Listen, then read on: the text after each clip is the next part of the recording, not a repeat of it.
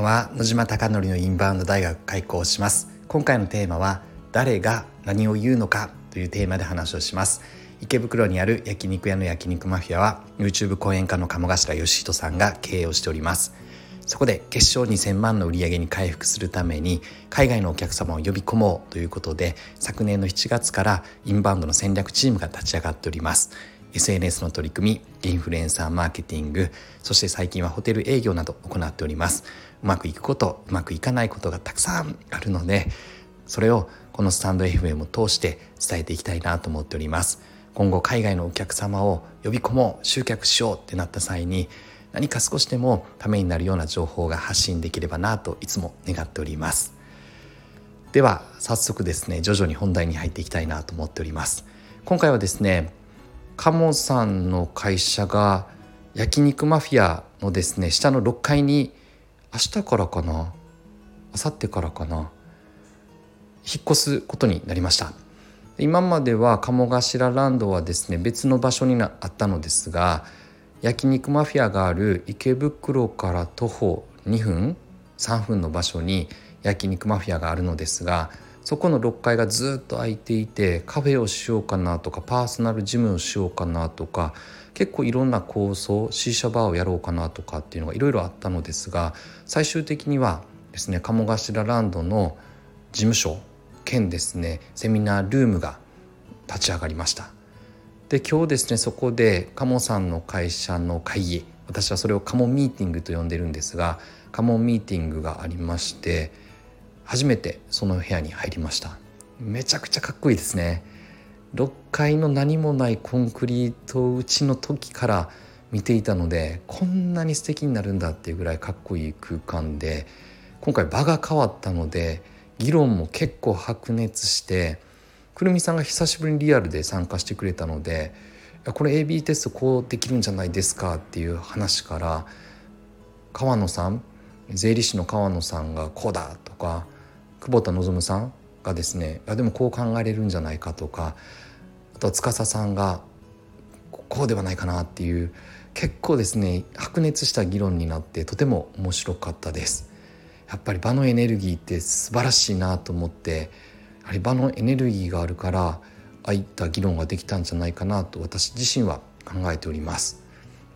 で今回の本題に入っていきたいなと思っておりますが今日はえっと2週間に1回のカモミーティングの日だったのでいつも拓也さんとインバウンドの報告をしております。で今日皆さんに伝えたいのがですねインバウンド対策のために焼肉マフィアが初めてインスタグラムの広告をアメリカカナダに配信したというのは以前伝えた通りです。そこで結局それって広告効果があったのかどうなのかっていうことを検証したら基本的に相関係数が0.2だったかな。かなり低い。あ0.2じゃないか。0.19なので弱い相関関係性の相関関係にもならなくてちょっと弱いぞっていうようなつまり広告効果が広告の影響がほぼなかったというようなデータが出ました。でそこから過去のですね数値から分析をすると広告効果4万6,000かけたところどれぐらいの売り上げが見込めるのかっていうのを今逆算できるようになったのでその試算を出したらですね焼肉マフィアのインスタ広告4万6千円で25万円ぐらいの売り上げがあったという話です。でこの25万円をどう判断するのかって話なんですが、まあ、いろんなですね原価だったりとかを考えて利益率で考えると20%よりもうちょっと低いかもしれないですが20%と仮定すると25万なので、まあ、5万円ぐらい。4万6千円通して5万円になるということなのでほぼプラマイゼロ、まあ20%、よりもうちょっと下がってるので実はもうトントンなのかマイナスじゃないかなっていうぐらいの着地でした。つまり売上は上がるが利益換算すると広告広告効果ってほぼないよねっていうような結論でした。でこのインスタグラムの広告は実は過去インフルエンサーのおはこさんが投稿していた動画をいただいて35万回再生されたものを広告として行ったのでつまり集客が出た内容を焼肉マフィア自体のインスタグラムのアカウントに投稿したので発信した動画はかなり質が高い集客に売り上げにつながった内容だという話です。ただここがポイントなのですが焼肉マフィアのアカウントで投稿したのでなのでインフルエンサーと同じような結果にはならなかった。つまり売上の相関関係とならなかったという話です。インフルエンサーの過去の統計では0.81というデータが出ているのでかなり強い相関関係を示すデータが出ていたのですがそうはならなかったというのが今日皆さんに伝えたいことですつまりまとめると誰がつまりおはこさんというインフルエンサーとか違う誰々さんというインフルエンサーという誰が何を伝えるのか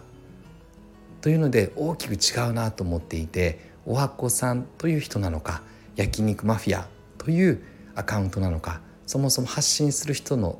が違えば当然結果は違うんだという話です。でこれはインスタグラムとか SNS で考えるとちょっとイメージがつきづらいかもわからないですがこれって周りに身近にないでしょうか？つまり親が言ってもあんまり響かないのに親以外のですね尊敬する人が例えば私だったら藤本隆弘ことボスがですね私に伝えたことはめちゃくちゃ響きます。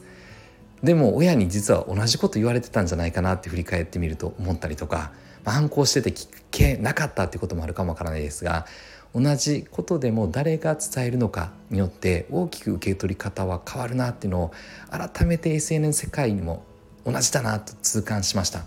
SNS だからこうとか対面のコミュニケーションだからこうっていう話じゃなくて基本的には全てがコミュニケーションあるからだからこそですね誰がということが特に大事だなというのを痛感しました。